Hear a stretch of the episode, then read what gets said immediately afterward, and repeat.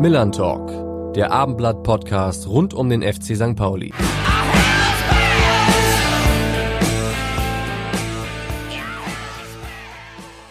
Und damit moin und herzlich willkommen zu einer neuen Ausgabe des Millern Talks. Mein Name ist Alex Berthold und ich entschuldige mich schon mal ein wenig für meine angeschlagene Stimme, die nach der Corona-Infektion noch nicht wieder so richtig gut ist. Ähm, gut, dass mein Co-Moderator Rupert Farbig heute stimmgewaltig wie eh und je ist. Moin, Rupert. Hi, Berti. Hi, Dave. Gast habe ich jetzt schon mal verraten. Also keine Sorge, meine Stimme ist nach wie vor gut geölt und wahrscheinlich auch besser als die Stimmung beim FC St. Pauli im Aufstiegsrennen. Und da hast du eiskalt schon unseren Gast verraten. Das ist natürlich echt erschütternd. Äh, bitterer Einstieg. Aber wir werden natürlich auch unseren Gast heute begrüßen lassen. Und zwar von der Stimme des Milan Talks von unserem Rainer Wulff. Er trug einst die Nummer 17 auf seinem Trikot. Und so mancher von euch vermutet jetzt, dass Fabian Boll Gast des 31. Milan Talks sein würde.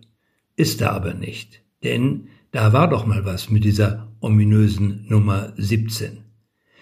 Und wenn ich verrate, dass unser Gast einer der wenigen Profis war, der im Laufe seiner Karriere mit zwei unterschiedlichen Nachnamen auflief, macht das die Sache auch nicht einfacher.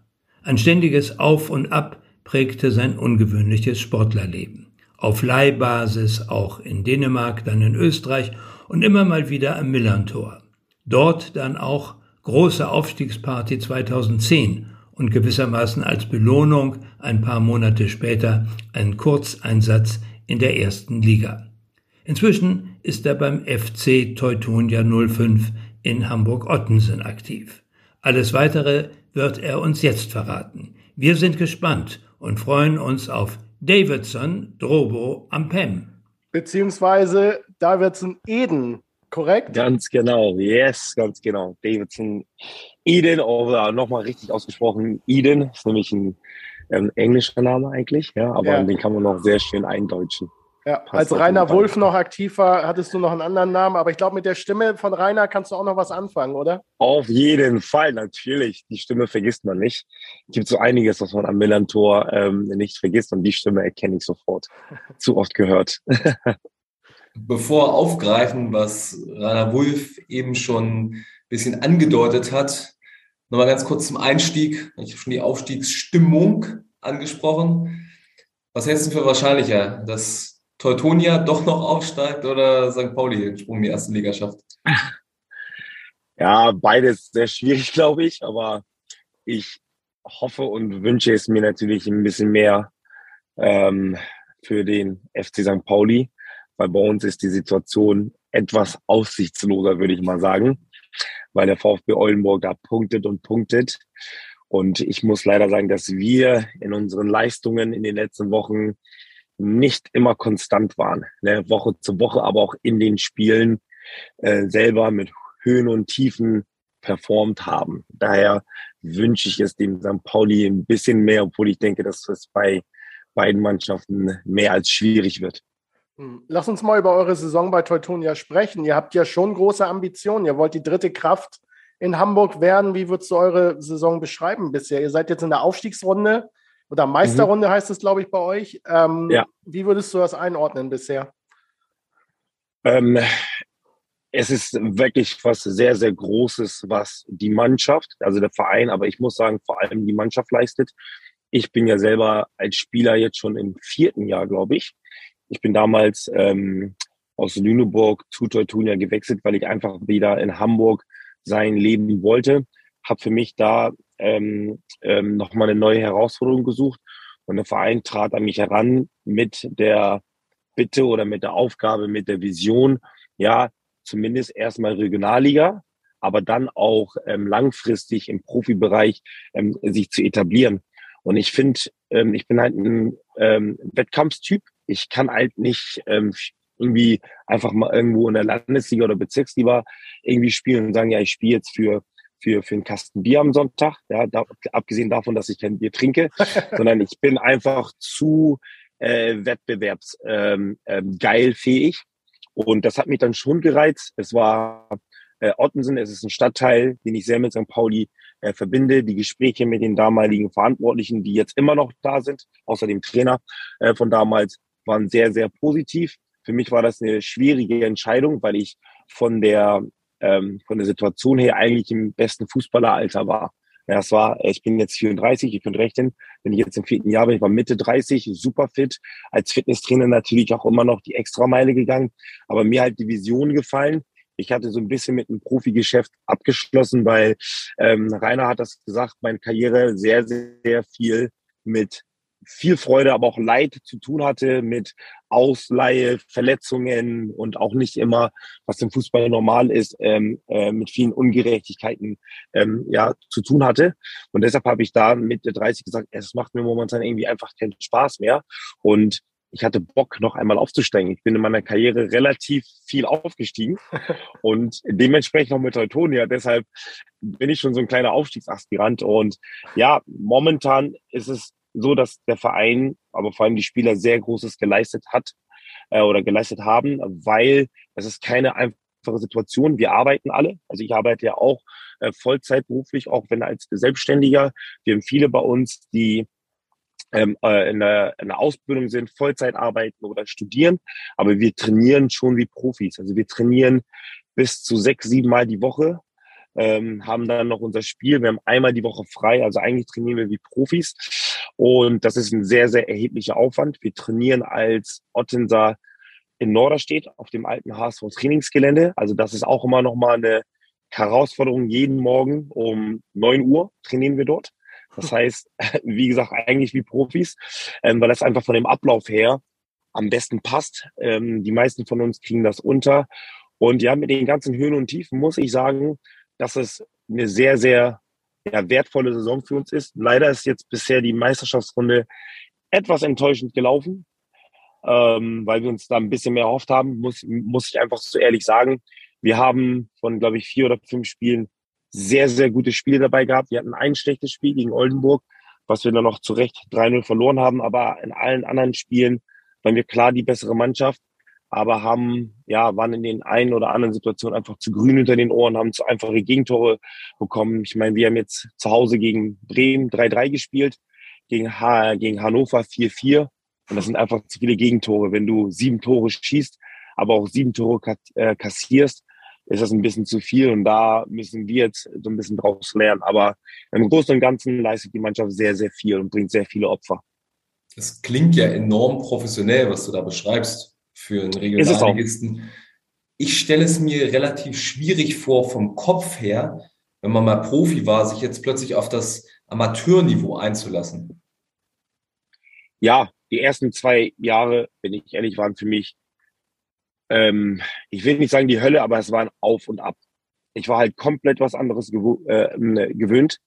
Ähm, selbst für mich persönlich war es eine Umstellung. Ich habe ähm, als ich diesen Schritt gegangen bin, habe ich angefangen zu studieren als medizinischer äh, Fitnesstrainer auf Deutsch und auf Englisch. Ähm, ich habe angefangen, Vollzeit zu arbeiten und hatte dann halt noch Training. Damals war es so, dass wir noch abends trainiert haben. Ähm, das war für mich dann auch ungewöhnlich, weil ich habe immer morgens trainiert. Ähm, und ich habe echt zwei, drei Wochen gebraucht, um mich daran zu gewöhnen, weil bei mir ist abends dann irgendwie die Performance von der Leistung her jetzt nicht runtergegangen, aber einfach die Müdigkeit äh, ist äh, eingetreten. Und was mich halt sehr, sehr gestört hat, ich war halt immer noch, ich habe wie ein Profi gedacht, ich habe wie ein Profi trainiert, ich habe äh, mich wie ein Profi ernährt, was ich immer noch tue, weil ich halt immer an meine Leistungsgrenze gehe. Und im Amateurbereich spielst du mal schon mal mit jemandem zusammen, der ein bisschen mehr auf den Rippen hat. Und mich hat das immer unheimlich genervt. Ich bin auch im Training so zum Beispiel, wenn wir laufen muss in der Vorbereitung, ich kürze nicht ab. Aber dann hast du den einen oder anderen dabei, der sich denkt so, bei 500 Metern kürze ich mal 200 Meter ab. Sowas gibt es im Profibereich nicht. Da will jeder topfit sein, damit er am ersten Spieltag aufgestellt wird. Da gibt es nach dem Training, wenn man das Gefühl hat, man hat noch Kraft, noch sogar noch eine extra Einheit. Und das musste ich mir teilweise abgewöhnen, weil ich zu streng mit der Mannschaft war. Also ich habe mich im Training und ähm, ja, und nach dem Training teilweise so geärgert, ich gesagt habe, so steigen wir nie auf. Das ist doch Müll, das ist doch scheiße. Äh, sorry für meine Sprache, aber so war es teilweise in, den, in der Kabine, nach dem Training, nach den Spielen so. Wir wollen aufsteigen, dann müssen wir mehr machen als die anderen. Und alle mal so, wie vertreibt man? Ich habe noch meine Arbeit hier und da und so. Und das war dann für mich so, das war eine der äh, schwierigeren Sachen, muss ich sagen. Weil ich habe komplett noch wie ein Profi gedacht, tue ich immer noch. Ja, und selbst jetzt, obwohl wir schon sehr professionell sind, sind die anderen so, keine Ahnung, wir haben gestern trainiert, ich bin gestern Abend nochmal laufen gewesen. Ne? Und alle so, spinnst doch. Aber so bin ich halt. Ich glaube, das kriegt man auch nicht mehr raus aus dem, aus dem Nein. System, oder? Also das Nein. Nein, also so, man muss so einen Unterschied sehen. Ich bin halt auch noch Fitnesstrainer. Es gibt den einen oder anderen Fußballprofi, der ist froh, wenn er nach der Karriere nicht mehr laufen muss. Weil für uns ist das auch, du musst halt sehen, wie ich das gerade gesagt habe, ist ja auch ein Job. Du gehst ja laufen, du stellst dir eine Uhr, weil du sagst, ich gehe jetzt laufen, damit ich zu dem und dem Zeitpunkt abliefern kann. Sonst ansonsten, ich sag so, 50 Prozent der Fußballer gehen nicht freiwillig laufen. Ein Max Kruse, mit dem ich zusammengespielt habe, der kann laufen wie, keine Ahnung, wie ein Büffel oder wie ein Leopard. Aber der würde nicht freiwillig laufen gehen. Der geht laufen, weil er weiß, das ist mein Job. Das ist wie, ich muss jetzt, keine Ahnung, den Computer anmachen, mich da in diesen Stuhl setzen und jetzt ähm, den Rechner anmachen und die Buchhaltung machen, damit andere Leute ihr Geld bekommen. Und das ist bei uns halt quasi so ein bisschen wie eine Voraussetzung. Und bei mir ist es immer so ein bisschen anders. Ich bin halt Fitnesstrainer. Ich meine, Rupert kennt mich. Rupert hat bei mir auch schon die ein oder andere Trainingseinheit gemacht. Und ähm, selbst als ehemaliger Profi haben alle mal gesagt, Dave, du darfst ruhig mal ein bisschen weniger machen. Also ich bin Sorte Spieler gewesen, den man immer ein bisschen bremsen musste, sagen wir mal so. Welche Erinnerung hast du an Max Kruse? schöne Erinnerung, super Typ. Also super Typ, menschlich, 1A. Ähm, was bei Max wirklich schön ist, Max ist er selbst und dadurch ähm, eckt er halt oft an. Max verstellt sich nicht. Ähm, das ist ja das, was eigentlich immer wieder gefordert wird. Fußballer soll sich nicht verstellen, sich selbst sein und wenn sie dann äh, sie selbst sind, dann werden sie dann halt doch wieder kritisiert und ich sag mal so, man muss halt so ein bisschen die goldene Mitte finden, aber Max ist einfach er selbst. Ich habe mit ihm eigentlich nur gute Erinnerungen. Wir haben uns immer sehr, sehr gut verstanden. kommen ja beide auch aus Hamburg, haben schon in der Jugend relativ oft gegeneinander gespielt, bevor dann nach Bremen gewechselt ist und haben uns dort dann auch nicht so aus den Augen verloren. Und dann war es für uns einfach eine mega schöne Zeit, ähm, nochmal zusammenzuspielen. Und er ist einfach ein bunter, verrückter Vogel, aber im positiven Sinne. Und er macht seine Fehler, ja, das ist ihm klar, das ist mir auch klar, aber er macht nichts böswillig oder mit Absicht oder sonst irgendwas. Er ist einfach nur Max. Hm. Welche Erinnerung hast du an die Zeit bei St. Pauli? Da hast du den Sprung zum Profi geschafft aus der Jugend. Davon träumt jedes Kind, das mal irgendwann gegen den Ball getreten hat. Ähm, ja, mit welchen Erinnerungen blickst du zurück auf die Zeit bei St. Pauli? Boah, das war ja, viele schöne Erinnerungen, auf jeden Fall prägende Erinnerungen. Ich habe, glaube ich, mit den größten Teil meiner Fußballkarriere, aktiven Karriere bei St. Pauli äh, verbracht. Wenn ich noch ein, zwei Jahre länger bei Tortuna spiele, dann übertrifft Tortuna das. Aber ich bin in die B-Jugend äh, von St. Pauli gewechselt, habe dann B-Jugend, A-Jugend zwei Jahre, U23 ein Jahr und dann in den Profibereich reingerutscht. Ich wurde von Anfang an sehr, sehr gut aufgenommen. St. Pauli war gerade zu meiner Zeit, als es so langsam erst Richtung NLZ ging, also Nachwuchsleistungszentren. Damals gab es ja noch nicht so wirklich. Mittlerweile ist es ja komplett Standard. Und ich bin sehr, sehr traurig darüber, dass ich das verpasst habe, so ein bisschen. Weil ich glaube, das hätte mir nochmal ganz, ganz anderen Blinkwinkel, Push gegeben, auch in meiner Karriere. Ähm, aber St. Pauli ähm, war immer sehr familiär, ähm, hat sich damals sehr auch sozial engagiert, also abseits des, äh, des Fußballs, äh, des Fußballplatzes ähm, wurden wir betreut von Pädagogen. Sie haben uns mit der äh, mit Bewerbungsschreiben geholfen, haben uns gefragt, wie die Schule läuft, obwohl St. Pauli noch kein richtiges Nachwuchsleistungszentrum hatte. Sie haben schon so Shuttle-Services hm, organisiert. Und ähm, ich sag mal so, ich habe in einer A-Jugendmannschaft gespielt. Ähm, dafür stand St. Pauli, glaube ich, auch und steht St. Pauli immer noch mit, glaube ich, so zwölf verschiedenen Nationen. Wir waren so ein bisschen so ein bunter Vogel, aber äh, wir haben uns alle super gut verstanden und ja, legendär sind natürlich so, ich bin mit der U23 in die Regionalliga aufgestiegen, habe da das entscheidende Tor im Hinspiel gemacht gegen Kiel, dann im Rückspiel den entscheidenden Elfmeter, als äh, so von der zweiten Mannschaft, als wir dann in die Regionalliga aufgestiegen sind. Das sind so richtig schöne Erinnerungen.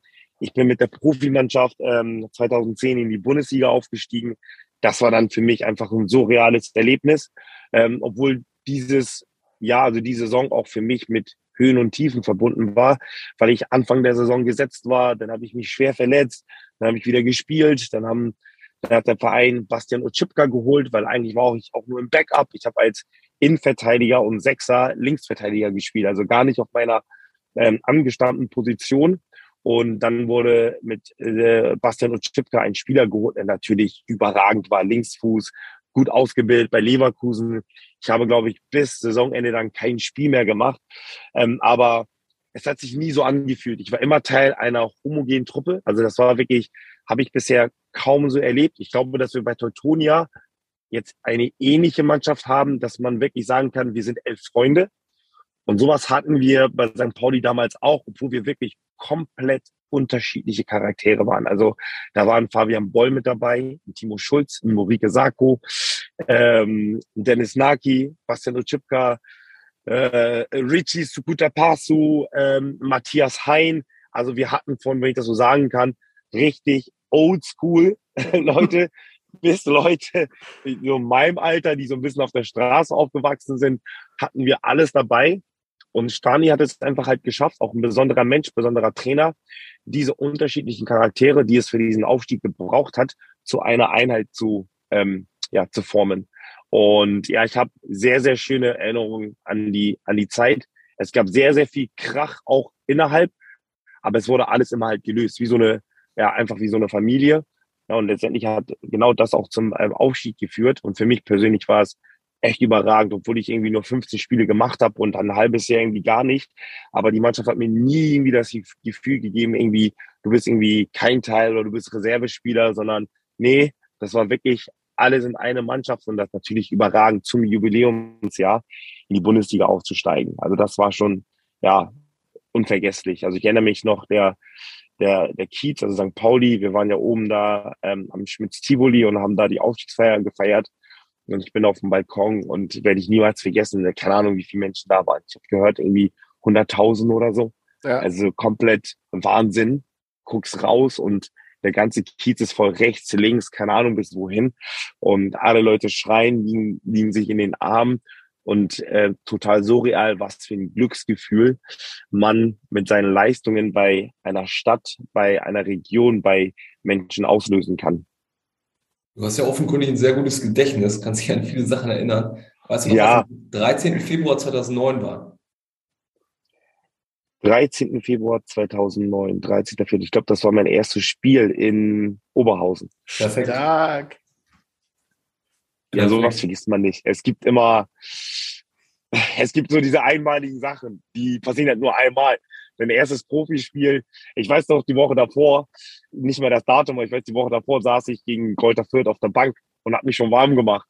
Und der Trainer hat lieber einen Mittelfeldspieler hinten links äh, hingestellt, weil er meinte, boah, kann er schon? Und gerade hektische Situationen gegen Abstieg gespielt noch. Und äh, Stani dann so, boah, sollen wir den das? Nee, den Jungen können wir nicht so viel Druck auflegen, so. Ähm, aber Troller, also ähm, André Trulse war ein großer Fan von mir. Der meinte, lass ihn spielen, der ist an der Straße. Den kümmert das gar nicht so. Und dann war das halt gegen Oberhausen und so weiter. Aber erinnere ich mich sehr gut natürlich. Oberhausen jetzt ja kein Hexenkessel, äh, komisches Stadion, irgendwie, glaube ich, nicht so richtig geile Stimmung. Welche Erinnerung hast du an diesen Moment, als du gesagt bekommen hast, so, jetzt wirst du Profi, Dave? Ja, das, das, das, das Ding ist, ich habe das alles relativ locker wahrgenommen, weil ich, also bis ich dann gerufen wurde. Und ab dann haben meine Beine gezittert. Aber ich war so, ich war so, ich habe bei den Profis ja schon regelmäßig mittrainiert, das Jahr davor auch schon. Ähm, man hat mir immer sehr viel, also nicht mehr, nicht immer sehr viel Talent, sage ich mal. So, ich hatte war ein gutes Talent, aber jetzt nicht das überragende Talent, aber eine sehr, sehr gute Physis hat man mir ausgesprochen und einen unbändigen Willen. Also das ist so das und das war etwas, worauf ähm, Stanislavski und äh, Trulsen sehr viel Wert gelegt haben, weil wir hatten Fußballer in der damaligen Mannschaft, die, obwohl ich nicht der beste Fußballer war, die nochmal dreimal so schlecht waren wie ich, aber die komplett über den Willen gekommen sind. Ich nenne jetzt keine Namen, damit ich mir keinen Ärger mache. Ähm, aber es war halt auch so eine Willenssache. Und ich habe halt, ich kannte die Abläufe schon, ich war mit dabei.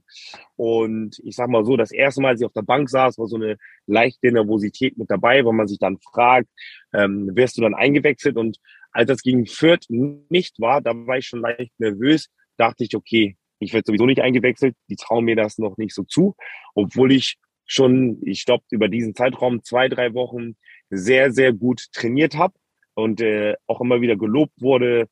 Ähm, aber das war für mich so, ja, ich bin jetzt mal dabei und wenn er jetzt schon ein Mittelfeldspieler, das, ich weiß noch, dass Philipp Trojan, der war unser Zehner, ja. beziehungsweise Achter, gegen Fürth Linksverteidiger gespielt hat. Und da war es für mich so, okay, die trauen mir das noch nicht zu. Und deshalb habe ich immer gehofft, so, ja, bin dabei, hoffe, ich nehme ein bisschen Prämie mit. Und wie du gerade gesagt hast, Oberhausen war jetzt kein Hexenkessel. Ja, ich saß auf der Bank, dann lagen wir halt relativ schnell, glaube ich, zwei oder drei nur sogar noch zurück. Ja, und dann dachte ich, ja, sowieso gelaufen, habe mich ein bisschen warm gemacht. Und dann hat sich, glaube ich, sogar, ich glaube, Philipp Trojan hat sogar in diesem Spiel Linksverteidiger gespielt. Und dann hat sich noch irgendjemand verletzt, so dass Philipp Trojan irgendwie nach vorne musste, keine Ahnung mehr. Und dann hieß es, fünf Minuten. Ich habe nur fünf Minuten gehört und dann war es so, ja, ja. Und alle so, damals noch alle, Drobo, du, fünf Minuten. Ich so, was? Und ich dann irgendwie ein paar Übungen schnell gemacht und dann so gemerkt, okay, was machst du jetzt? Shit, scheiße. Okay, egal, scheiß drauf. Einfach spielen wie immer. Dann fängt man halt, diese so Gedanken zu machen, so, ne? Und dann sind diese fünf Minuten gefühlt wie fünf Sekunden vergangen. Also ich habe mich nicht mal warm, äh, warm gefühlt. Und dann hieß es so, komm, komm, komm, komm, komm, komm. Ich dann hin, und der Weg dann von, von dem Aufwärmbereich bis zur, bis zur Bank war, glaube ich, so lang, weil ich mir dann Gedanken darüber gemacht habe, okay, wie spielst du den ersten Pass?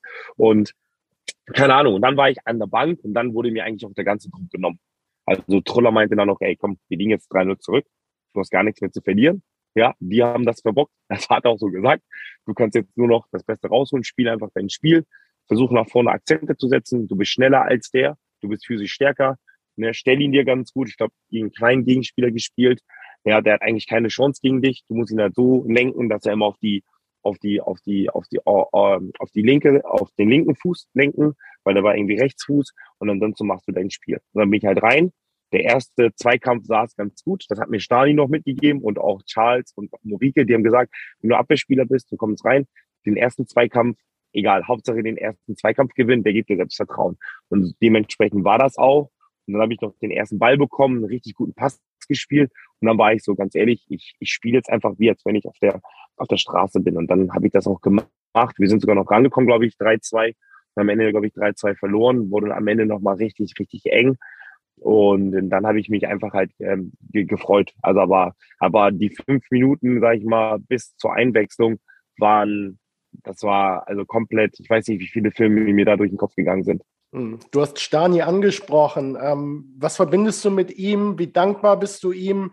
Und was war so die Botschaft, die er dir immer mitgegeben hat? Ähm, habt ihr eigentlich noch Kontakt oder ähm, ja, wie blickst du auf Stani zurück?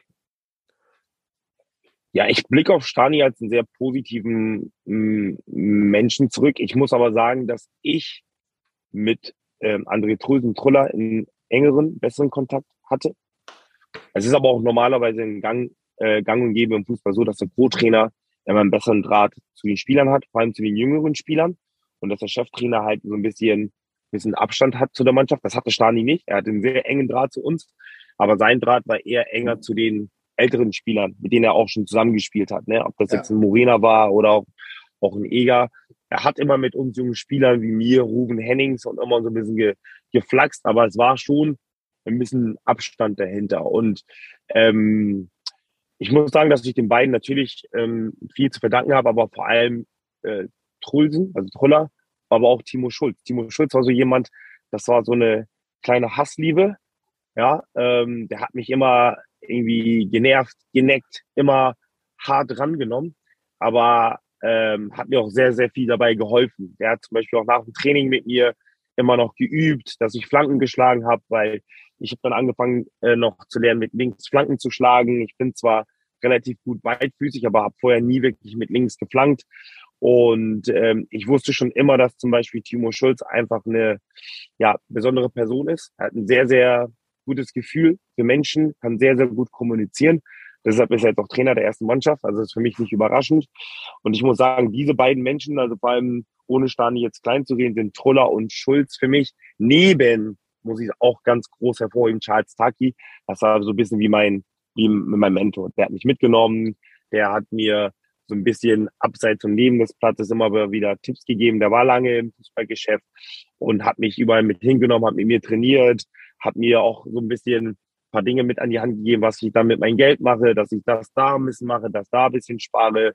War für mich natürlich auch jemand, auch dunkelhäutig, äh, kam auch aus Ghana, wir haben dieselbe Muttersprache gesprochen, ähm, war jemand, an den ich mich so ein bisschen nochmal orientieren konnte. Also ihm, also ihm habe ich auf jeden Fall sehr, sehr viel zu verdanken. An ihn habe ich mich orientiert. Er war ein sehr, sehr hart arbeitender Mensch. Und das sind so die Personen, die mir am sehr, sehr positivsten ähm, neben den ganzen Positiven nochmal im Kopf geblieben sind. St. Pauli bringt ja auch immer wieder bis heute Spieler aus der eigenen Jugend im Profibereich. Wie war ja. das für dich dann, diesen ganzen Weg zu gehen? Wie hast du das erlebt? Ja, ich sag mal so, im Profibereich ist das so, es ist sehr, sehr schwierig, als Spieler aus der eigenen Jugend ähm, sich im Profibereich zu etablieren. St. Pauli versucht natürlich schon immer mal wieder Spielern die Chance zu geben, macht St. Pauli auch sehr, sehr gut. Aber mittlerweile ist es, glaube ich, auch so eine Sache, die in Deutschland generell, wo der deutsche Fußball merkt, wir hängen da den anderen Nationen so ein bisschen hinterher. Wenn man so sieht, was immer so aus Frankreich, England oder Holland so rauskommt, dann ist es schon brutal. Dann ist es ja nur ein kleiner Bruchteil im, Ver im Vergleich im, zu Deutschland. Ähm, was ich halt generell an Deutschland schade finde, aber auch dann bei St. Pauli, dass du als ähm, äh, Eigengewächs, sage ich mal, ein bisschen mehr in den sauren Apfel beißen musst und immer mal wieder so, ja, den geben wir noch Zeit und den, wie soll ich das sagen? Also es ist immer sehr, sehr, sehr, sehr vorsichtig alles, so ne und sehr, sehr äh, nicht so viel Mut, sage ich mal, wie in den, wie in anderen Ländern. Und das finde ich halt sehr, sehr schade. Ähm, und so war das für mich persönlich auch auch mit den Spielern zu dem Zeitpunkt, mit dem ich, mit denen ich zusammengespielt habe. Da erinnere ich mich an Dennis Daube oder auch an Ömer Shishmanoglu, ähm, dass wir natürlich unsere Einsätze bekommen haben, ähm, aber dass dann irgendwie dann doch immer so war, okay, so jetzt persönlich auf mich bezogen, wurden dann schon viele Spieler ausgeliehen, also nicht mal gekauft, sondern ausgeliehen von anderen Mannschaften, die eigentlich ungefähr mein Alter hatten oder ein, zwei Jahre jünger oder älter waren für größere Summen mehr verdient haben und dann mich quasi ersetzt haben und dann, wenn sie eingeschlagen sind, wieder zurückgegangen sind zu ihren Stammvereinen oder weggekauft wurden von größeren Vereinen als St. Pauli. Und wenn es nicht so gut lief, dann haben sie halt nochmal eine Chance bekommen, bis es bis sie irgendwann irgendwie dann weggegeben worden sind. Und das ist so ein generelles Problem, dass ich so ein bisschen in Deutschland für mich persönlich jetzt so ein bisschen wenn ich das so kritisieren darf, so ein bisschen kritisiere. Ähm, aber ansonsten, ja, ich muss sagen, St. Pauli ist für junge Spieler einfach eine super Adresse. Also da ist der, das Durchsickern in den Profibereich ähm, ist da, glaube ich, relativ groß. Der Weg danach, den sehe ich halt als generell schwierig, also nicht nur bei St. Pauli, sondern generell in Deutschland. Mhm. Lass uns über dein erstes Bundesligaspiel reden. Ich meine, Oberhausen, erstes Profispiel, aber dann plötzlich Millantor, ausverkauft, erster FC Köln und plötzlich erfüllt man sich einen Kindheitstraum. Fühlt ja. sich das nochmal anders an, äh, wenn man sein erstes Bundesligaspiel macht, als wenn man sein erstes Profispiel macht? Ja, absolut. Ähm, ich weiß nicht mal, ob was intensiver oder besser ist. Ich glaube, sein erstes Profispiel zu, zu Hause zu spielen, ist einfach verrückt. Also wir haben gegen Köln zu Hause, ich meine, und dazwischen lagen ja der Aufstieg, dazwischen lagen mein, ich muss auch sagen, eine Woche später nach Oberhausen kam mir das erste Heimspiel, wo ich wusste, ich spiele von Anfang an. Und da war das so, dass ich drei Tage vorher nicht geschlafen habe. Ich mir gedacht habe, warum machst du dich jetzt verrückt eigentlich? Aber das war ein Topspiel gegen Kaiserslautern, die damals auch unbedingt zurück in die erste Liga wollten. Es war ein Heimspiel, es war ein sehr wichtiges Spiel, weil wir, glaube ich, drei, vier Mal hintereinander ähm, verloren hatten. Und ähm, deshalb, ähm, ja, also beide Spiele, also das erste Heimspiel zu Hause, auch in der zweiten Liga, aber auch das erste Bundesligaspiel, das habe ich aber einfach nur genossen. Da war ich gar nicht so nervös. Ich wusste, ich war auf der Bank, das Spiel lief gut. Wir haben, glaube ich, 3-0 geführt oder 2-0. Ich weiß, dass an dem Tag Charles, also Taki und äh, Gerard Asamour getroffen hatten und ich auch die Wochen davor sehr, sehr gut trainiert hatte. Er stand zu dem Zeitpunkt auch schon fest, dass ich in die Laie gehe. Das wussten alle anderen nur noch nicht. Also ich wusste das, der Trainer, der Vorstand und mein Berater, aber auch die Spieler noch nicht. Ja, und deshalb war das für mich halt auch nochmal besonders emotional, dass ich vor der Laie dann nochmal mein erstes Bundesligaspiel ähm, äh, machen durfte. Und ich bin da eigentlich mit viel Vorfreude reingegangen. Also ähnlich wie beim Oberhausen-Spiel. Ich habe mich einfach nur mega gefreut. Ich habe über beide Ohren gegrinst. Ich weiß, dass mein, meine Mutter im Stadion war, ähm, weil das so erstmal mein letztes Spiel war, bevor ich dann nach Dänemark gezogen bin. Und viele Freunde auch da waren. Und ja, ich muss sagen, nach dem Spiel sind mir auch so ein bisschen die Tränen gekommen, weil ich dachte so, boah, ich hoffe, ich komme so zurück. Das war gerade mein erstes Bundesligaspiel.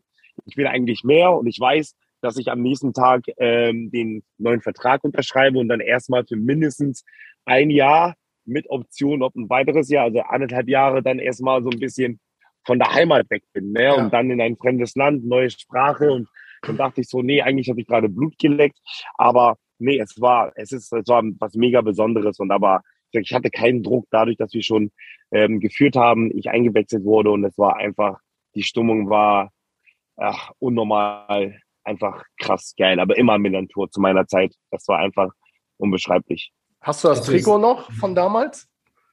Ja. Wo ist das? Ähm, ich habe eine Kiste äh, bei mir zu Hause auf dem Dachboden mit allen meinen Trikots und auch den Trikots, die ich quasi mit Spielern getauscht habe. Ich wollte sie eigentlich in meiner Wohnung aufhängen, aber ähm, dadurch, dass ich vom Kopf her temporär gerade denke, dass ich in meiner Wohnung bleibe, ist das alles in einer in einer Kiste, sage ich mal, gut verpackt, so dass da nichts rankommt. Und sobald ich meine Traumwohnung gefunden habe, weil ich suche gerade nämlich eine Wohnung mit meiner äh, Freundin, die auch gerade schwanger ist. Das heißt, ich erwarte auch gerade mein erstes Kind. Oh, ja, Glückwunsch. Glückwunsch. Ja, genau. Äh, danke, danke, danke. Äh, äh, ja, werden alle Trikots, mal gucken, ob das überhaupt passt und ob meine Freundin das zulässt. Ich wollte die schon irgendwie irgendwo alle aufhängen, also auf zumindest die, die mir was bedeuten.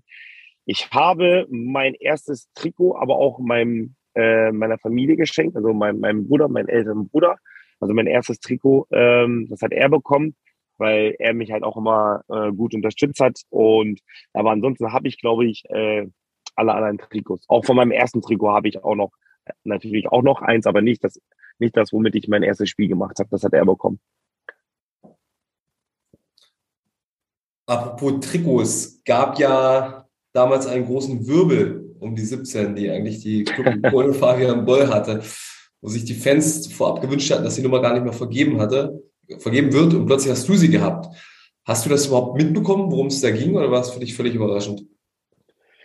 Ja, es war für mich äh, im Nachhinein so völlig ein bisschen überraschend. Ich meine, ich bin aus meiner Laie, äh, nicht aus meiner Laie, aus meinem bin ja ausgeliehen gewesen und dann habe ich äh, hab mich die Däne, dänische Mannschaft hier gekauft. Ich habe dann halt insgesamt dreieinhalb Jahre in Esbeck ver verbracht. Dann stand es im Gespräch, ob ich zurück zu St. Pauli komme. Und dann bin ich aber nach Österreich gewechselt. Man hat sich also nie aus den Augen verloren. Dort habe ich mich leider ein bisschen schwerer verletzt, habe ein halbes Jahr Reha äh, ähm, ähm, gemacht und bin dann halt ähm, zu dem besagten Zeitpunkt zurück zum Verein habe mich erstmal nur fit halten wollen, weil ich hatte schon diverse Angebote, gerade so aus Norwegen, Schweden. Und durch die guten Erfahrungen dort habe ich mir eigentlich immer gedacht, okay, ich gehe dorthin zurück, ähm, weil ich durfte dort Europapokal spielen. Ich war dort ein bisschen anerkannter. Ne? Das, was ich vorhin ähm, gesagt habe. Hier zu Hause war ich dann irgendwie immer noch so der kleine Dave, ne? Nicht so, man hat immer noch diese, ja, so ein eigener Jugendspieler. Das habe ich halt immer so ein bisschen gemerkt, das ist immer so mit vorgehaltener Hand. Und dann habe ich mich aber danach äh, dann doch entschieden, hier zu bleiben, einfach auch um nach der Verletzung erstmal wieder Fuß zu fassen. Und dann ging das alles irgendwie Schlag auf Schlag. Ich habe erstmal, wie, wie gesagt, nur zwei Wochen mittrainiert. Dann hieß es ja, Dave, damit du jetzt beim Spiel in Frankfurt mitmachen kannst. Ich weiß noch, dass wir am Samstag äh, in Frankfurt spielen sollten, bei, beim FSV Frankfurt. Wir Donnerstag Training und dann hieß es ja, nächsten Morgen, Freitag bitte Medizincheck, äh, Vertrag unterschreiben. Am Donnerstagabend waren irgendwie Vertragsverhandlungen. Ich war komplett durch den Wind. Ähm, morgens dann trainiert, danach zum Medizincheck. beim Medizincheck kam schon mein Berater mit Thomas Magnet äh, zu dem Zeitpunkt, ja, das ist der Vertrag, der muss jetzt sofort raus, um, um, um 14 Uhr bei der DFL, dem DFB eingehen, damit das bis um 18 Uhr bearbeitet ist und du dann am Samstag mit in Kader kannst. So, ne? Und so lief das. Und dann kam irgendwann unser Betreuer, ähm, damals ähm, Andi hieß er, der hat mich witzigerweise schon in der U23 betreut. Und mit meinem Zurückkommen hat er die Profimannschaft betreut. Und er wusste, dass ich in der U23 immer die 17 hatte. Und die 17 mir sehr, sehr viel bedeutet. Mir und meiner Familie persönlich. Das ist meine Glücksnummer, ist meine Glückszahl ist. Die habe ich jetzt zum Beispiel auch wieder bei Teutonia. Und ähm, ich habe gar nicht so weit gedacht. Und er meinte, Dave, welche Nummer willst du denn? Ich meine so, ja, kannst mir meine alte Nummer geben, wenn sie noch frei ist, die 32 so. Aber ansonsten weiß nicht, ne? So 7, 17 und so hätte ich auch nichts gegen so. Und ja, die 17 ist frei. So war das dann halt. und dann war es wirklich so ein Tag später, FSV Frankfurt. Ich habe auch gar nicht gespielt, war nur im Kader.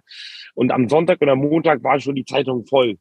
Ja, natürlich haben das die Medien natürlich nochmal so ein bisschen mit, sag mal, ange, ange, wenn man angestachert oder ja. ein bisschen Öl noch mal ein bisschen ins Feuer gegeben, weil die Fans waren dann ein bisschen 50-50. Die anderen haben gesagt, ganz ehrlich, wir sind doch St. Pauli, wir sind doch nicht so ein Club wie jeder andere, ähm, dass wir jetzt sagen, wir haben jetzt natürlich, kann jemand einen Legendenstatus haben, ja, aber das, das ist ja nicht mit einer Nummer verbunden. Und das war nichts persönlich gegen Fabian Boll oder sonst irgendwas. Ansonsten müsste man ja zum Beispiel sagen, dass die Nummer von Thomas Megle die 10 oder von Stanislaski die 21 ja. ähm, auch nicht mehr vergeben werden soll. Also, ne? so, so ein Club sind wir doch gar nicht. Und so äh, habe ich mir auch nichts dabei gedacht. Aber dann gab es halt auch die andere Seite der Fans. Das war kein Großteil, aber schon ein größerer Teil, der gesagt hat, das ist doch alles ein bisschen zu frisch. Der hat doch gerade erst aufgehört. Da können wir noch nicht direkt die Nummer vergeben.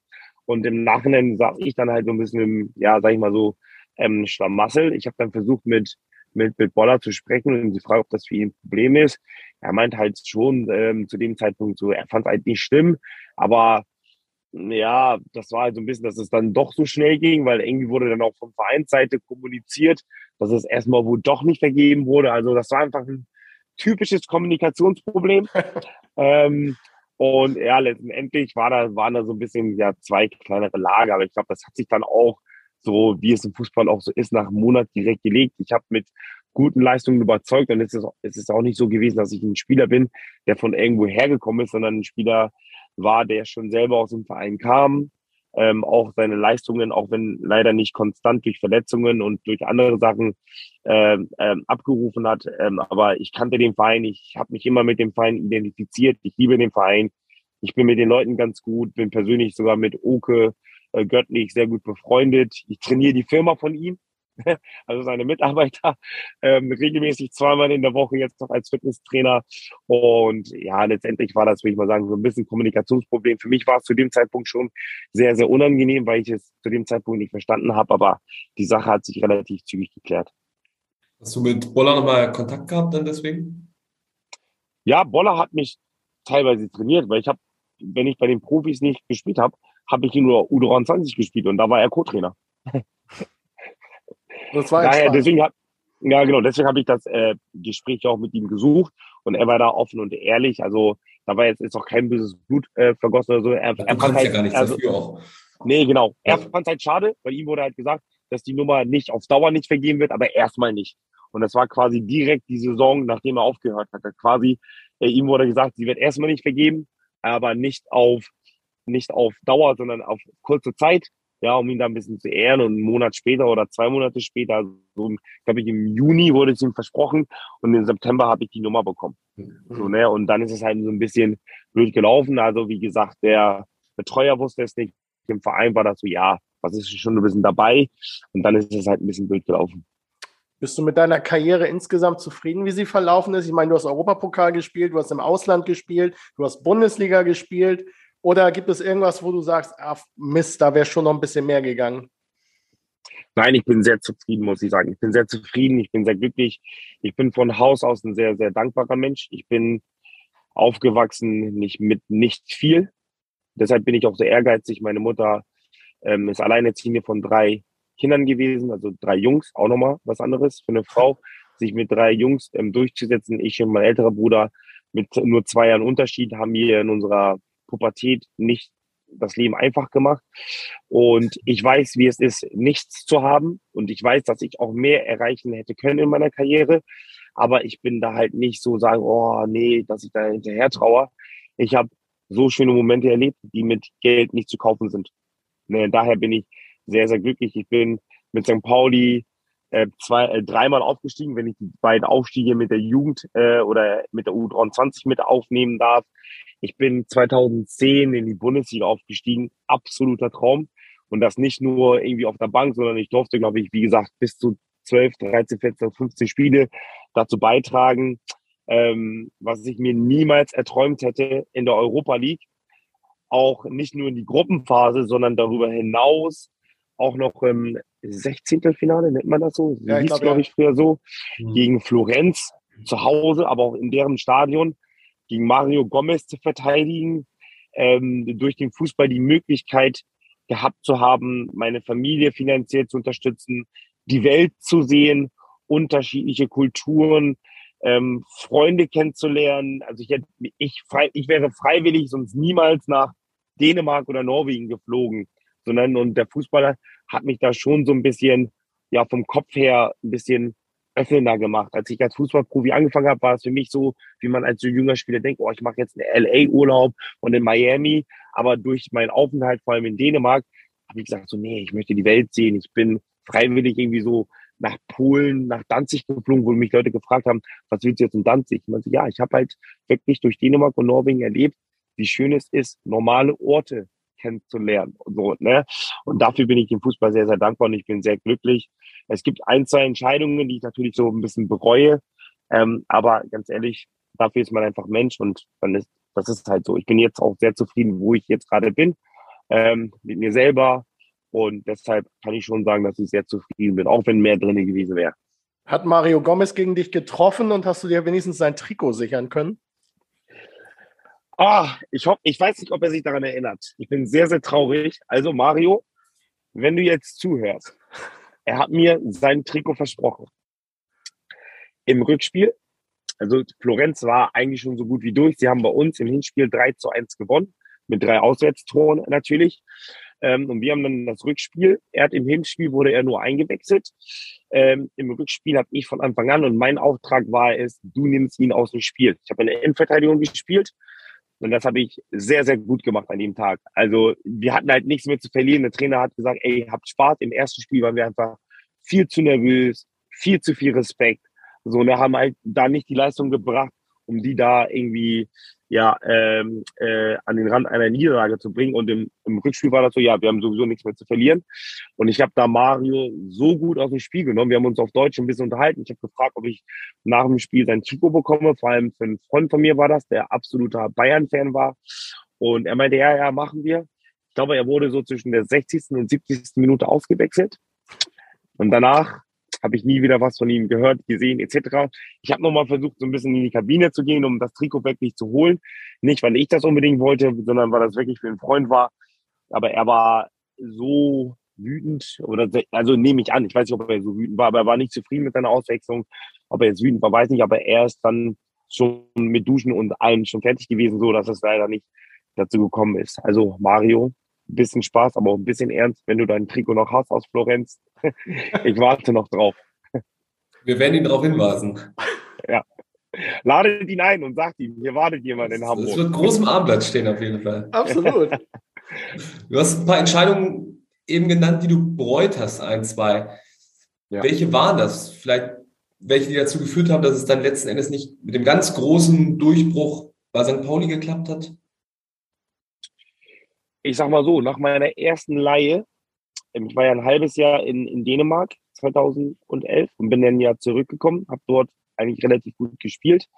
Das sind so die Sachen, die mich dann im Fußball auch ein bisschen traurig gemacht haben. Es wurde zu dem Zeitpunkt, wo ich mich ausleihen, ausgeliehen, äh, ausleihen lassen habe, so jetzt richtiges Deutsch, hieß es äh, auch von Stani und Truller, Dave, wir bauen auf dich. Du bist einer unserer eigenen Spieler. Die haben jetzt hier gerade in der Bundesliga Schwierigkeiten als Verein, aber auch als, aber auch als Mannschaft uns jetzt hier zu etablieren. Äh, der Sprung, ähm, ähm, wie heißt das, äh, Bundesliga und vierte bzw. fünfte Liga ist viel zu hoch. du brauchst Spielpraxis, aber du kommst definitiv wieder. Nach der Saison war Stani bei Hoffenheim, neuer Trainer, André Schubert. Ich komme zum Training, wie vereinbart. Und dann hieß es, kenne ich nicht, brauche ich nicht, um das hart zu sagen. So wurde mhm. mir das auch ins Gesicht gesagt. Sowas steht natürlich dann nicht immer so in den, in den Medien oder so, aber so wurde mir das indirekt halt gesagt, nee, brauche ich nicht, ich habe da andere Spieler. Was natürlich für einen Spieler wie mich, der aus der Jugend kommt, der den Verein, den Stadtteil unheimlich liebt, war das einfach mega hart. Ich bin dann zum Probetraining zum KSC gegangen, da lief es gut. Die wollten mich haben. Ich habe aber zu meinem Berater gesagt, so, nee, irgendwie fühle ich das nicht.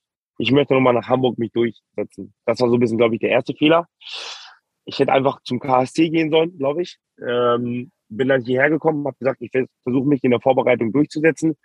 Habe eine überragende Vorbereitung, ähm, ähm, wie heißt das, ähm, gespielt, weil ich einfach halt so ein verbissener Typ bin und habe dann letztendlich trotzdem nicht die Chance bekommen, weil der Trainer gesagt hat, kannst machen, was du willst, bei mir spielst du nicht.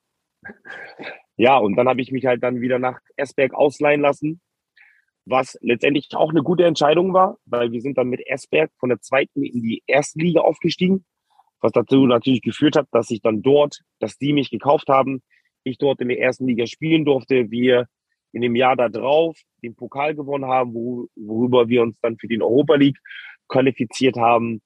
Und ähm, in der Europa League-Saison habe ich eine famose Hinserie gespielt. Also ab diesem Pokalfinale war ich irgendwie in einem Flow. Das Pokalfinale war am Ende der Saison, wo alles für mich lief. Ich war Man of the Match im Pokalfinale. Wir haben das Pokalfinale gewonnen. Wir haben in Skandinavien in der Sommerpause eine kurze Sommerpause. Das waren, glaube ich, nur zwei, drei Wochen, weil die dort im Winter eine längere Pause haben, sodass ich wirklich gut im Flow war. Die Saison geht los. Wir haben uns dann über ein Qualifikationsspiel gegen Santitieren für die Gruppenphase qualifiziert. In der Gruppenphase hatten wir, glaube ich, Salzburg, Göteborg, und ich erinnere mich gar nicht mehr. Also es lief alles wunderbar. Und zum Winter hin gab es dann natürlich ein paar Angebote für mich. Mein Vertrag lief aus. Und unter anderem war ein Werder Bremen Gespräch, der SC Freiburg, aber auch ähm, Atlanta. Und ich hatte irgendwie schon immer Bock über einen großen Teich. Ja, ähm, muss man halt sagen, ich wurde ein bisschen schlecht beraten zu dem Zeitpunkt. Ich, kenne jetzt keine Namen, weil ich will jetzt irgendwie kein böses Blut vergießen. Hieß es so, Dave, komm, spiel noch ein halbes Jahr, dann bist du ablösefrei, man kann ein gutes Handgeld vereinbaren. Ähm, und ja, und dann suchen wir den richtig schönen knackigen Verein. Ich habe aber zu dem Zeitpunkt schon das Gefühl, so, ich wusste, dass Werder Bremen sehr utopisch ist, damals noch erste Liga und so weiter und so fort, dass es eher weniger was wird. Freiburg hätte ich schon Lust gehabt, aber ich hatte irgendwie vom Gefühl her schon so, dass Atlanta so was für mich wäre. Und damals war die MLS am Kommen. Es gab auch relativ gutes Geld zu verdienen, aber ich habe mich dann ja von meinem Berater so ein bisschen überreden lassen, das Angebot nicht anzunehmen. Ja, und einen Monat später, nach dem Florenz-Spiel nämlich, wo ich da sehr, sehr gut war und auch Angebote aus der Türkei gab, die ich aber dann nicht wahrnehmen wollte, kam dann der Verein Esbeck an mich heran und meinte dann so, ja, wir wollen den Vertrag verlängern. Äh, wir lassen keine Spieler ablösefrei wechseln. Wir haben so viel in dich investiert und wir würden gerne deinen Vertrag verlängern, um dich zu verkaufen. Mein Berater natürlich, nee, machen wir nicht. Und dann saß ich die restlichen drei Monate auf der Bank beziehungsweise Tribüne. Oh. Und das war dann natürlich schon ein bisschen bitter. Und das hat natürlich dann auch dazu geführt, dass ich dann nach der äh, Phase, nach drei Monaten ohne Spielpraxis oder nicht spielen als Spieler, das ist die andere Seite des Fußballs, darfst und kannst du dich auch nicht immer zu allem äußern. Ja, du musst dann stillschweigend dann deinen Vertrag aussitzen. Die Leute fragen sich, warum spielt er nicht? Was hat er getan? Hat er im Training jemanden beleidigt? Den Trainer?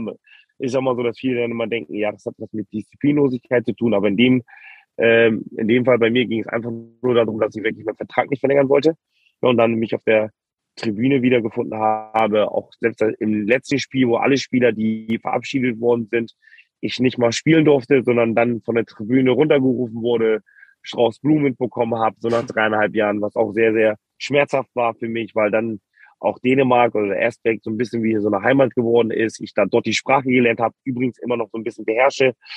Ja, und dann, ähm, das sind so diese beiden Sachen, wo ich dann rückblickend sage, ach, schade. Hätte ich da mal lieber auf meinem Bauchgefühl gehört oder ein bisschen, ähm, ja, direkt da gesagt, so nein, ich möchte jetzt wechseln, ich möchte jetzt diesen Wechsel, wir machen das jetzt. Da habe ich mich so ein bisschen einlullen lassen und dann ein bisschen auch aus Unsicherheit dann eher lieber auf den Berater hören. Und dann letztendlich ist das ein bisschen schief gelaufen. Ist das so die Schattenseite dieses Fußballgeschäfts? Also viele Außenstehende denken immer, geiles Geschäft, immer nur, alles läuft positiv. Ähm, hast du da mal die Schattenseiten des Geschäfts kennengelernt?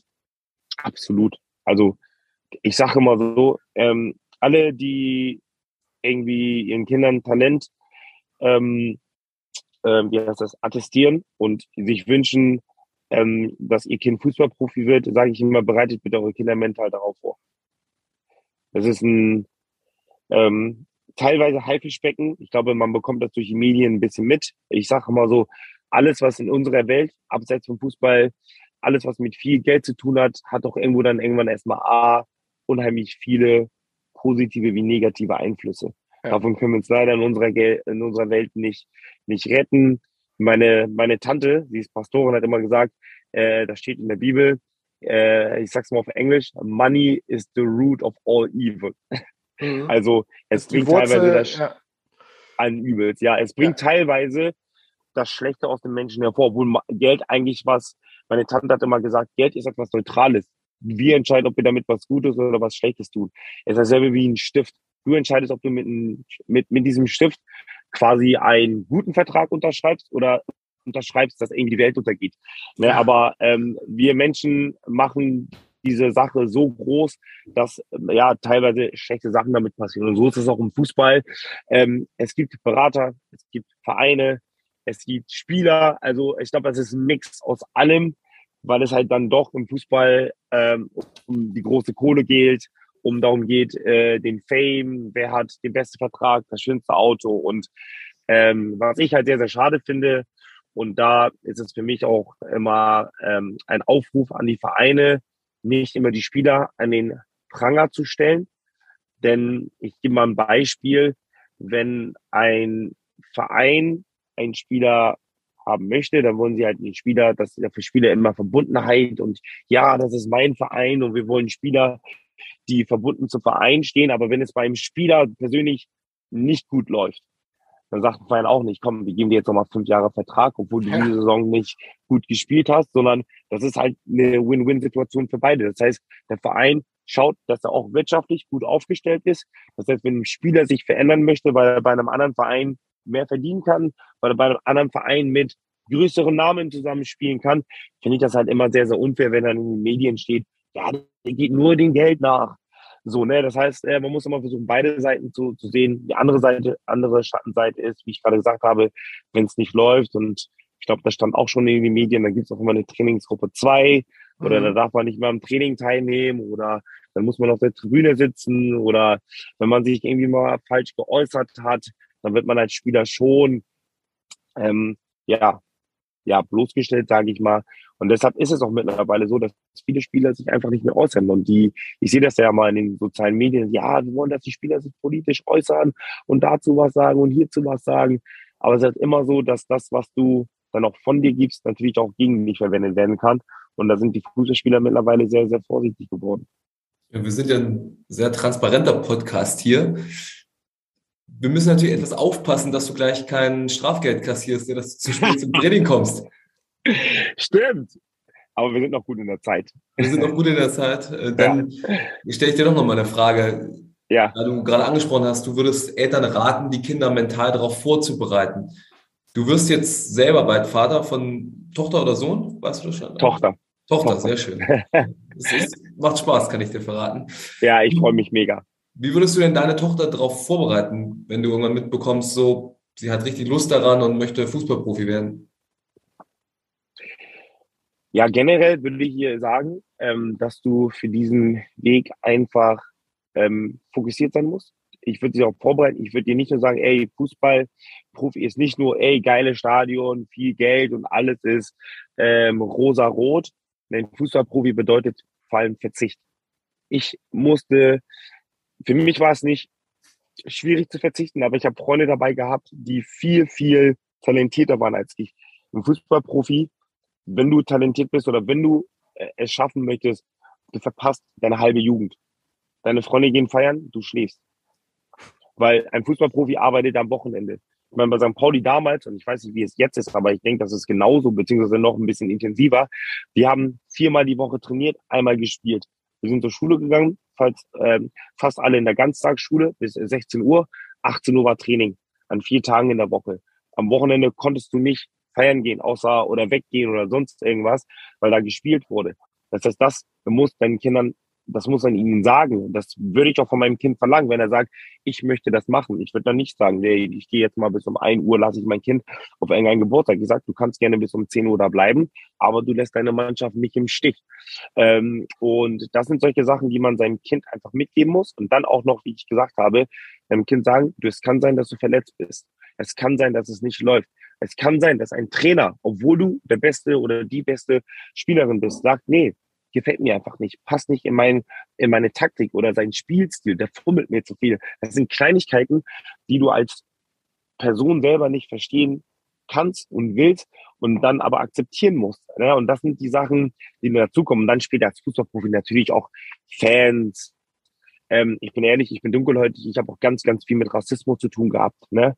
Und das sind so solche Sachen, die ich dann auch, worauf ich mein Kind vorbereiten werde. Und das muss man Stück bei Stück. Aber das Wichtigste dabei ist, ähm, an alle Eltern, ich glaube, äh, Rupi, du kannst das predigen, habt einfach eine gute äh, Beziehung zu euren Kindern, ein vertrauliches Verhältnis, dass man sich immer alles sagen kann ähm, ähm, und dass man halt offen, äh, je nachdem, ähm, wie, wie, wie, wie die Möglichkeiten sind, äh, sind, auch offen mit seinen Kindern sprechen kann. Aber dann auch alles Step by Step. Du musst deinem Kind jetzt nicht mit fünf Jahren sagen, ja, es kann sein, dass du eine Banane ins Gesicht geworfen bekommst. Ähm, das kann man später machen, aber es sind, sind solche Sachen, die leider auch in unserer Gesellschaft noch passieren. Ist das bei dir passiert? Ja, wir haben in Schwerin gespielt und mit Joachim Filipkowski, weiß ich noch, da wurde ich, da wurde unsere Mannschaft komplett durchbeleidigt. Wir wurden beworfen. Ist auch teilweise in Rostock passiert. Damals erinnere ich mich noch, als ich dann mit Morike Sarko, Junior Heulet, Marc Guiffeur, Agofon, wir haben uns warm gemacht, gab es Affengeräusche, wir wurden beleidigt.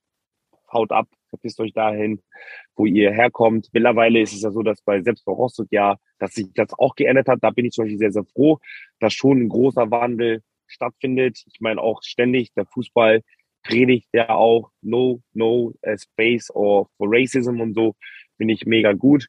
Aber sind solche trotzdem, trotzdem passiert es trotzdem immer wieder. Und ich glaube, man muss sein Kind darauf vorbereiten, damit es halt nicht quasi plötzlich passiert und das Kind nicht weiß, womit es, äh, wie es damit umzugehen hat.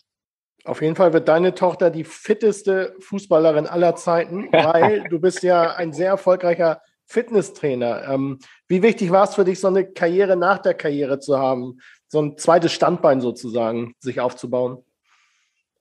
Ähm, sehr, sehr wichtig. Also ich meine, ähm, ich habe euch schon ein bisschen erzählt, dass meine Fußballkarriere an einen Zeitpunkt, an einen Punkt gekommen ist, wo ich dachte, boah, das macht mir gerade unheimlich wenig Spaß. Ich habe ein halbes Jahr Pause vom Fußball genommen und habe dann mein Geld, mein hart verdientes Geld, so äh, theoretisch und praktisch durch Reisen auf den Kopf gehauen. Ich habe gesagt, ich brauche jetzt mal so eine Zeit für mich. Bin ein halbes Jahr so ein bisschen durch die Welt gereist. Ähm, und äh, schon davor, aber auch während der Zeit habe ich mir natürlich Gedanken gemacht, wie geht es weiter? Nee, ich habe damals mein Abi gemacht, dank meiner Mutter, relativ gut auch.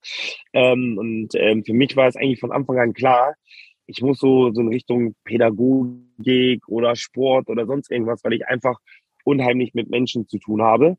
Und vor allem für mich wichtig war, der Sport hat mich geprägt. Also wie gesagt, der Sport hat mir Ordnung, Disziplin, aber auch Ehrgeiz geschenkt. Und ich finde auch, dass es etwas ist, was in unserer Gesellschaft viel zu wenig Anerkennung hat. Ja, das sollte noch viel, viel höheren Stellenwert haben, weil ich habe durch den Fußball Pünktlichkeit gelernt, weil sich 20 Leute auf mich verlassen. Ich habe Teamfähigkeit gelernt, ich habe Kommunikation gelernt, ähm, ich habe gelernt, an mir hart zu arbeiten. Ähm, und ähm, ja, deshalb war es für mich irgendwie von Anfang an klar, Bürojob, oh, auf gar keinen Fall. ähm, ähm, aber ich wollte mir trotzdem auch Wissen aneignen und habe dann halt lange überlegt, recherchiert, was ich mache. Und dann hab ich, bin ich halt durch Zufall über diesen Studiengang als medizinischer Fitnesstrainer gestoßen, weil ich wollte dann noch etwas, wovon ich mich von der Masse ähm, absetze, weil es gibt Fitnesstrainer wie Sand am Meer. Ähm, aber ich wollte natürlich auch mit dem, was ich mache, Geld verdienen, weil egal wie viel Spaß mir das macht, ich muss auch damit Geld verdienen. Und dieser medizinische Teil hat mich schon sehr, sehr angesprochen, weil ich natürlich auch wusste, wie viel Personen in Deutschland Rückenschmerzen haben. Ja, und das war auch so Hauptteil meines Studiums, also Schulter- und Rückenthematik, also Bandscheibe.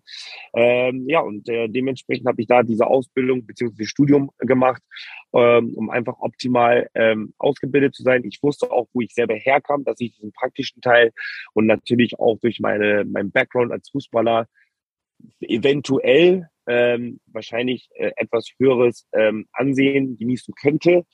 Und aber das wollte ich alles nochmal durch einen Studiengang unterstreichen und dementsprechend äh, ist mir das ganz gut geglückt, so dass ich jetzt relativ erfolgreich bin. Endlich weiß ich, wer meine Rücken- und Schulterprobleme beheben kann. Ich wusste, dass dieser Podcast so irgendwas nochmal richtig gut sein wird. ja, siehst du, guck mal, nur Profi-Klienten, nur ehemalige Profifußballer und aktuelle.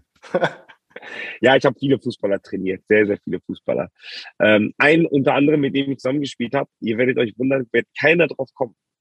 Ich habe mit einem Fußballspieler zusammengespielt. Wir haben letzte Woche erst kurz gesprochen. Der spielt jetzt bei Barcelona. Mal gucken, ob ihr drauf kommt. Mit dem du zusammengespielt hast.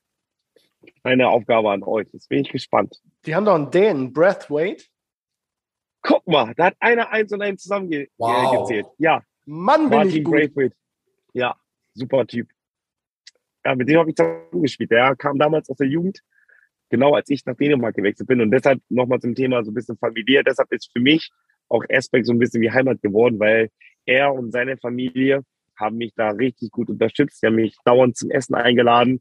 Ich kenne seine beiden Geschwister, die damals auch so klein waren, also Amelie ähm, und Mathilda. Ich kenne die, die, die Mutter ganz gut, Heidi, den Vater Keith. Und für mich halt auch wieder so ein Paradebeispiel. Alles ist, alles ist möglich im Leben. Also von Esbeck bis nach Barcelona, auch Höhen und Tiefen erlebt. Äh, absolut super Typ, feiner Kerl. Ähm, aber das sind so die Geschichten des Fußballs. Stark. Du hast aber auch noch andere durchaus prominente Klienten. Was kannst du uns denn darüber verraten? Wir sind ja unter uns. ja, ähm, wen habe ich als trainiert? Also Gideon Jung habe ich trainiert bevor er zu Fürth gewechselt ist. Unheimlich cooler Typ. Absolut. Sehr bodenständig. Ähm, hat mir persönlich nochmal sehr, sehr viel mitgegeben. Für mich natürlich auch traurig mit, ja, traurig, also ich sag mal so traurig, wie mit ihm umgegangen wurde. Ne? Also, ne, weiter will ich das gar nicht ausführen. Ähm, ich habe aber auch Schauspieler trainiert, eine super Persönlichkeit, Sibel Kekili, mhm. ähm, absolut inspirierende Frau. Ähm, ja, mehr brauche ich glaube ich nicht zu sagen. Und ansonsten habe ich ganz viele Fußballer trainiert. Aber unter Fußballern ist es wirklich so, wir sehen uns als normal. Auch ich persönlich habe nie damals als Fußballprofi gedacht, ich bin irgendwie anders als, als, als andere Menschen. Ich, ich bin immer sehr, sehr dankbar gewesen als Fußballer. Ich wusste, ich bin privilegiert. Ähm, meine Mutter hat uns aber auch immer Demut beigebracht. Und ich habe sehr, sehr viel von meiner Mutter gelernt. Sie hat immer gesagt, erinnere dich dran, dass du nie viel hattest und sei einfach immer dankbar. Und deshalb ähm, unter uns Fußballern, ja, viele Leute ja, geil, wow, du trainierst den. Für mich ist das so, ja, und ähm, ja, ich trainiere den jetzt so, weißt du, und ich behandle die auch ganz, ganz normal. Deshalb gibt es irgendwie gar keine besonderen Geschichten oder so. Aber ja. Fußballer vom FC St. Pauli, der auch wie du Deutsch-Ghana ist, Daniel Kufi Chiré. Wie eng sind da eure Drähte? Habt ihr Kontakt? Nee, überhaupt nicht, leider nicht. Also ich, ich weiß, dass er mit einigen Freunden von mir ganz gut befreundet ist und, und, und ein absolut feiner Kerl sein soll. Ähm, und auch seine Eltern, was ich so höre, auch wie er erzogen wurde, freue ich mich so ähnlich wie ich, sehr bodenständig. Bei uns ist es allgemein so eine Tugend, ich sag mal so westafrikanische Länder, vor allem so Ghana, Nigeria, bei uns ist es immer eine sehr, sehr große Tugend, so Demut, ja, sind auch sehr, sehr gläubische Länder, also religiöse Länder, ob jetzt muslimisch oder christlich, ist das sehr, sehr gemischt, aber sehr, sehr viel mit, mit Demut und mit Glauben zu tun. Und dementsprechend werden wir so erzogen. Ich habe äh, nur Gutes über ihn gehört. Freue mich bei ihm persönlich, weil ich habe auch schon seinen Werdegang verfolgt. Ich weiß, dass er auch damals über Hannover bei Havelse gespielt hat und dann über mehrere Stationen endlich den Durchbruch. Ich habe mich sehr für ihn gefreut dass er sich mit äh, unserem Heimatland Ghana für die WM qualifiziert hat, mit Otto Addo, den ich auch persönlich kenne. Ich habe da wirklich fast Tränen ver äh, vergossen, weil die ghanaische Nationalmannschaft ist auch in den letzten Jahren, ja, immer so von der Performance her nicht so performt, wie wir uns das ähm, eigentlich auch wünschen, ähm, mit der Historie vor allem. Und jetzt für ihn persönlich freut mich das unheimlich, auch wenn ich ihn persönlich nicht kenne. Er ist ein absolut geiler Zocker, geiler Kicker, absoluter Leistungsträger, aber er wirkt auch sehr, sehr höflich, bodenständig und ja, freut mich unheimlich für ihn. Und wenn wir schon einen Aufstiegsexperten haben, und du bist ja quasi Mr. Aufstieg höchstpersönlich, ja. was muss oder was braucht eine Mannschaft, um aufzusteigen? Klar, sie braucht Talent, aber ich glaube, nur mit Talent steigst du nicht auf. Was braucht St. Pauli im Endsport, um am Ende mit 30.000 Menschen auf dem Kiez äh, ja, eine ähnliche Party zu feiern wie ihr damals? Ich sag mal so, in dem, in dem Bereich, wo St. Pauli spielt, sind das immer nur ein, zwei Prozent. Das sind Nuancen. Das ist eine Schiedsrichterentscheidung. Das ist das gewisse Quäntchen Glück, das man sich aber auch erarbeiten muss. Und ich sag mal so, in den Mannschaften, wo ich immer aufgestiegen bin, da haben immer so drei Faktoren eine Rolle gespielt. Wie gehst du mit ähm, schlechten Zeiten um, auch als Mannschaft? Da hat Stani bei uns zum Beispiel, da war Stani ähm, genial dafür. Er hat zum Beispiel bei uns, ich weiß noch, wir haben einmal, als wir nicht so viele Tore geschossen haben, hat er einmal mit uns jubeln trainiert. Das kann, könnt ihr euch nicht vorstellen. Da durften wir Elfmeter und Freischüsse schießen und mussten uns aber vorher absprechen, wie wir danach jubeln. Das heißt, der Spieler, der getroffen hat, ist dann mit den anderen zur Eckfahne gelaufen und wir mussten uns eine Jubel, äh, Jubel ausdenken. Und ihr könnt euch nicht vorstellen, wenn ihr rückblickend, müsst euch mal angucken, in dem Aufstiegsjahr haben wir wirklich nach jedem Tor hat Matthias äh, Lehmann, vor allem, der hat sehr viele Tore, aber auch Charles Taki, wir hatten immer ein Jubel. Wir haben oft Schlagzeug gespielt, wir haben eine Boyband dargestellt, ja. also Schlagzeug, Gitarre, ein Sänger. Ähm, wir haben Ball hochgeworfen und dann uns fallen lassen, als wie eine, äh, eigentlich darf ich es aussprechen, als wie eine Bombe platzt. Äh, bei ja, momentanen Situation muss man, ja. ja, sehr, sehr schwierig, aber damals war es halt so von der, ich glaube, heute will wir das auch nicht machen, aber damals, also das hat er mit uns trainiert. Und das sind Kleinigkeiten, die unterschätzt man, das sind aber vielleicht zwei Prozent oder ein Prozent. Aber wenn du diese ganze Prozentzahlen so mal zusammen nimmst, ergibt das auch mal fünf Prozent. Und fünf Prozent können wir so ein Aufstieg entscheidend sein. Und ich glaube, das Quäntchen Glück, was St. Pauli braucht, aber jetzt auch so, und da vertraue ich Timo Schulz, dass er da sehr, sehr viel erlebt hat und auch ein sehr guter Trainer ist, dass er die Mannschaft in Form von Teambuilding-Maßnahmen irgendwie abholt, dass die Jungs mal irgendwie einen Kinoabend machen oder Nachos essen gehen oder was auch immer, dass er sich da was einfallen lässt. Er hat auf jeden Fall auch sehr, sehr viel von Stani gelernt. Ähm, und dann, ja, muss man auch das Glück ein bisschen erzwingen. Das kommt noch dazu. Man muss das irgendwie unbedingt wollen und ähm, aber ich sag mal, auf dem Niveau ist das halt sehr, sehr schwierig. Andere Mannschaften spielen auch gut, andere Mannschaften haben auch gute Trainer und irgendwann ist auch so die Birne ne, entscheidend. Ne? Wenn du mal ein, du brauchst dann ein Erfolgserlebnis wahrscheinlich. Reicht's am Ende für St. Pauli? Ich wünsche es dem Verein sehr, sehr, aber ich sehe es halt sehr, sehr schwierig. Aber ähm, ich habe es heute schon gesagt, alles ist möglich. Im Fußball und im Leben weißt du nie. Es, Im Fußball geht es schnell. Zwei Spiele, zwei Siege. Kannst auch mal jemanden 4-0 aus dem Stadion schießen und auf einmal denkst du, du bist ähm, Real Madrid und spielst den besten Fußball. Und so schnell geht das im Fußball. So, ne? Und deshalb wünsche ich es mir für den Verein, dass sie ihr nächstes Spiel erfolgreich beschreiten, vor allem ja viele Tore schießen und dann kann es auch wieder von alleine laufen. Hm, Wenn es in die Crunch-Time geht, sagen Spieler ja immer, ja, das spüren wir nicht, das ist ein Spiel wie jedes andere. Gib uns mal eine Insight, äh, wenn es in die Crunch-Time geht. Was macht das mit einem Spieler? Ich sag mal so, ähm, teilweise macht es was mit einem, teilweise auch nicht. Man spürt das irgendwo, diesen Druck. Und es gibt unterschiedliche Spielertypen. Es gibt Spieler, die brauchen diesen Druck. ja, dann gibt es Spieler, das sind aber sehr, sehr wenige, das sind aber vor allem junge Spieler, die macht sowas nervös. Ja. Aber das ist einfach so, weil da die Erfahrung fehlt. Wenn du jetzt vier, fünf Jahre Stunden auf dem Buckel hast und dann kommt Crunch-Time, dann hast du es halt vier, fünf Mal schon erlebt ja. dann kannst du so ein bisschen ausblenden. Ja, deshalb kann ich dieser Spruch schon, ähm, ist schon richtig, dass es die, die Spieler vielleicht nicht so interessiert, sage ich mal, aber was ausschlaggebend sein kann, ist natürlich immer die Stimmung im Stadion. Und das, das kann kein Spieler sagen, dass es ihm irgendwie ähm, äh, an der Haut oder wie das heißt auch vorbeigeht. Wenn ein Stadion dich unterstützt, dann merkst du das. Wenn ein Stadion gegen dich pfeift, dann merkst du auch das. Und ansonsten würde ich sagen, ja, stimmt der Spruch schon so ein bisschen, dass es dem äh, einen oder anderen Spieler schon so ein bisschen egal ist, ob jetzt irgendwie jetzt Druck da ist oder nicht. Weil, ja, wenn du den Druck kennst, dann lernst du damit umzugehen.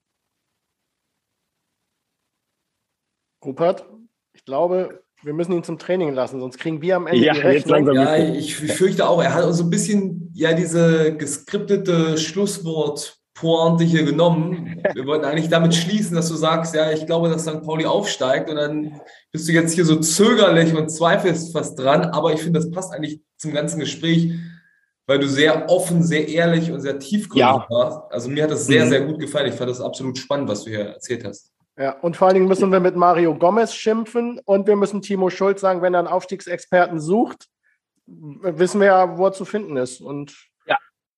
Also ich komme gerne zum Jubeltraining. Also das habe ich noch sehr, sehr gut im Kopf. Wenn ich nicht kommen darf, dann liebe Grüße äh, an Timo, ne? Jubeltraining machen. Das befreit so ein bisschen den Kopf, das gibt Selbstbewusstsein.